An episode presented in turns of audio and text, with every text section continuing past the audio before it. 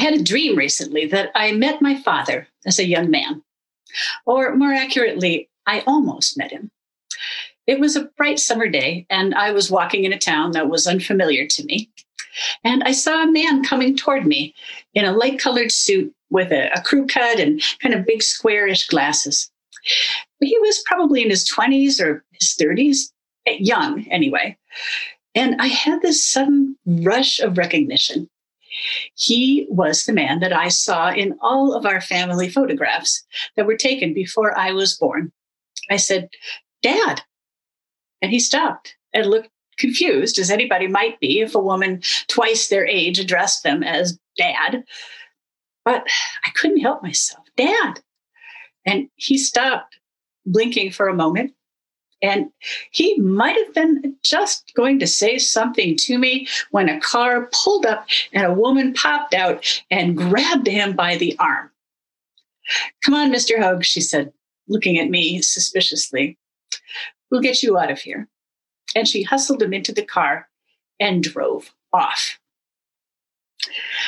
Clearly, I have seen a few movies about time travel. I love them. I'm one of the people that wishes that time travel was true. It's why I chose Back to the Future as the text for our service. Time travel is about the longing, the hunger, the desire that we all have to break free of the limitations of time, to have more of it, or to have more time to be doing the things and being with the people that we love, to change violent or a painful history, to deal with mistakes and regrets, and to overcome the frailty and the limited shelf life of all the human bodies that we hold dear. It's something that we know is not possible and yet stubbornly still find quite plausible, like almost meeting your late father as a young man. It just seems just beyond our reach. And it's not just storytellers who are interested in this notion. The National Geographic reports that 50 scientific papers are published every year concerning time travel. The idea is just a little more than a century old. It really hasn't been part of our thinking for most of human history. H.G. Wells put together the words time and travel for the first time, really, in 1895 when he wrote The Time Machine. Why then, you might wonder, and James Gleick in his wonderful book, Time Travel, gives us some great insights about that. He says that the industrial age showed people were watching their daily life change dramatically, and they could see an agrarian life receding behind them. And for the first time, people could see that their lives were different from that of their parents, and the world that their children would inhabit would be different from their own. Marshall McLuhan said, "Technology defines how we collectively understand time and space." So different inventions like the telegraph, which made transmission of information instantaneous instead of being limited by the speed at which a horse or a train car could move. This type of precision allowed us to create a train schedule. It was a visual map of both space and time. So you could see 8:15 Kirkwood and then map its relationship with 8:23 downtown St. Louis. Time and place became fused and could be plotted out, could be visualized. James Gleick writes that H.G. Wells' ideas about time were informed by Charles Lyell and Charles Darwin, who read the buried strata that frame the ages of the earth and the ages of life. Wells studied zoology and geology as a scholarship student at the Normal School of Science and Royal School of Mines, and these subjects encouraged him to view the world's history as if from a great height, its lost epochs, a panorama unfolding. Geological time, so vastly extended, disrupted the earlier sense of historical time in which the world was plausibly considered to be only 6,000 years old. And lately, too, there was a science called archaeology, grave robbers and treasure hunters in the service of knowledge, like photography and cinematography, just being developed. Time was starting to become visual and intangible. When I visited Israel several years ago, they showed us these cutaway diagrams of tells or mounds in which you see one group of conquerors from one era building over the last. The past could be mapped out as if it could be someplace you could go. And in movies like Back to the Future, it is also a place that you are from. Time travel is about mastering our limitations. In H.G. Wells' time and ours, we've developed control over so many things that our ancestors didn't. So why not time? Gleick says that the closer you get to having something, the keener your desire for it, the more you think is possible. One thing that seems to motivate people most in traveling back in time is regret, or wanting to go back and fix something that seems wrong in the present. So in Back to the Future, Marty McFly does this without meaning to. He looks at his parents, two deeply unhappy people, his mother, Lorraine, an alcoholic, his father, George, is bullied and humiliated every day by a coworker. His brother and sister are lonely and they work menial jobs. And he's continually wondering why. Things seem out of whack in this family. Marty is good friends with a man that he calls Doc Brown, who is obsessed with time. The movie begins with Doc's lab, where there are more than 30 clocks, I read, set 28 minutes slow for some experiment he's doing. And this makes Marty late for school. There is never enough time in this movie. And that's where it gets a lot of its tension. We need a mechanism of some sort for time travel. Most of the tales have some kind of machine or drug or something. In Wells's time machine, he created this souped-up bicycle, which was a pretty recent technology for them. And H.G. Wells was an avid cyclist, so it would make sense that his time machine would be a bicycle. Doc Brown uses a DeLorean. Why not? If you're going to make a time machine, why not do it with a little style, he says. Well, things go awry with his experiment. Some terrorists, some stolen plutonium, and Marty needs to escape. So he jumps into the DeLorean, which has been set for, do you remember the date? November 12th, 1955. So Marty returns to that date and he meets his parents, George and Lorraine, who are high school students. What a remarkable opportunity, right? Who wouldn't want a glimpse of their parents as teenagers?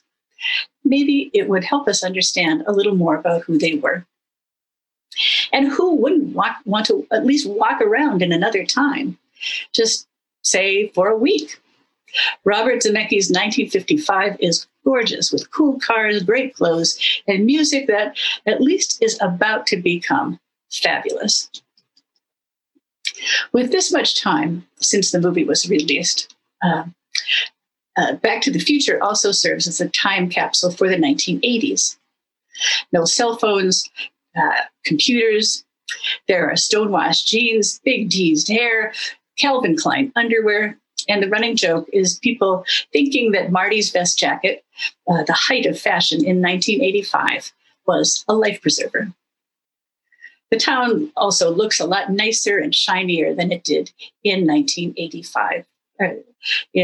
Since our hero is a young, white, straight, cisgender, able-bodied male, this town was literally built for him.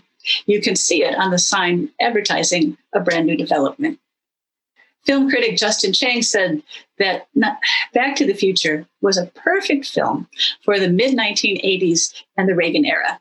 It worshipped technological innovation, and it nursed a longing for what it considered a simpler time that had gone by. There are a few notes in the film that have kind of soured with time, I think. Don't say that a white kid from the suburbs gives a genius like Chuck Berry his new sound. Just don't. Don't create what is essentially a rape scene as a chance for someone to be a hero. Not cool, dude. For what it's worth, I'd like to see a film where Lorraine gets to be the one to deliver that right hook that knocks Biff out. Then she jumps into the DeLorean, drives off for 5 or 6 years hence, gets her law degree, and puts his sorry behind in jail. But to quote Marty McFly, I guess you guys aren't ready for that. They weren't in 1985. But your granddaughters are going to make it happen. You could say that all the reasons that we want to travel in time really come down to one, to elude death. Time is brutal. Time is a killer. Everyone knows that. Time will bury us eventually.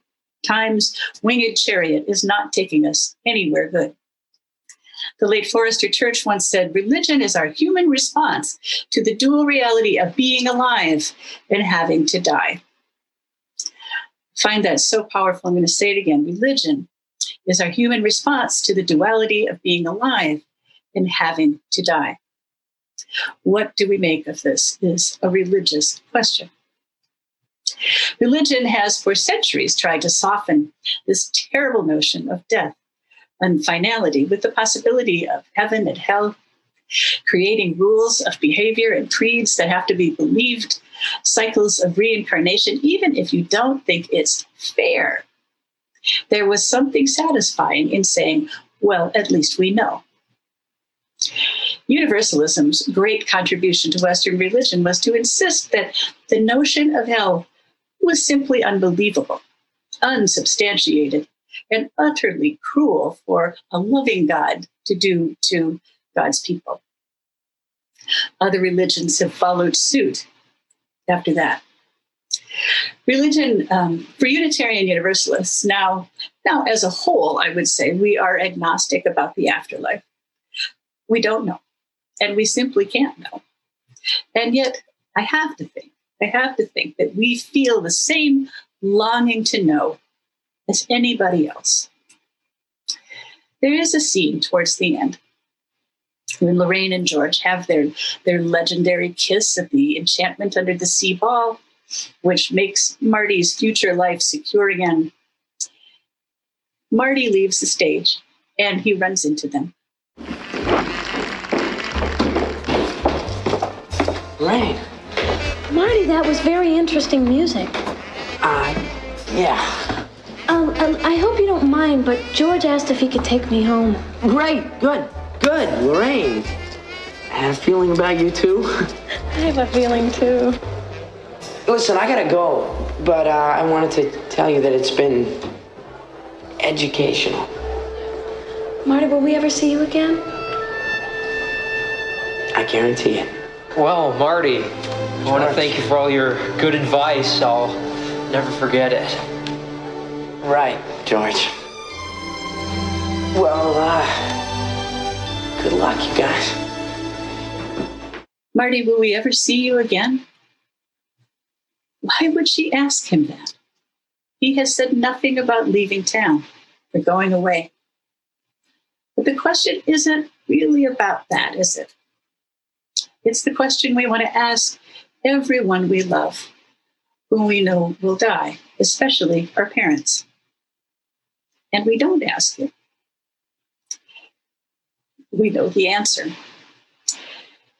It's sort of like the Midwestern goodbye, you know, that thing that we do saying that we've got to go now, and we're still talking, we move a few feet, and we say, I've got to go again, and then we talk some more. We are just kind of lousy at goodbyes. I think we love this movie because for a few moments, we don't have to say goodbye. We are forever young, revving up the DeLorean, rocking out to Johnny B. Goode, and gliding through town on a skateboard. We are just that cool. We know we can't go back there. We know. Nobody is going to invent a time machine that works. All we can do, and all of these time travel stories do, is ask, what if? It's all about asking the question, what if? As sacred a question as we will ever ask.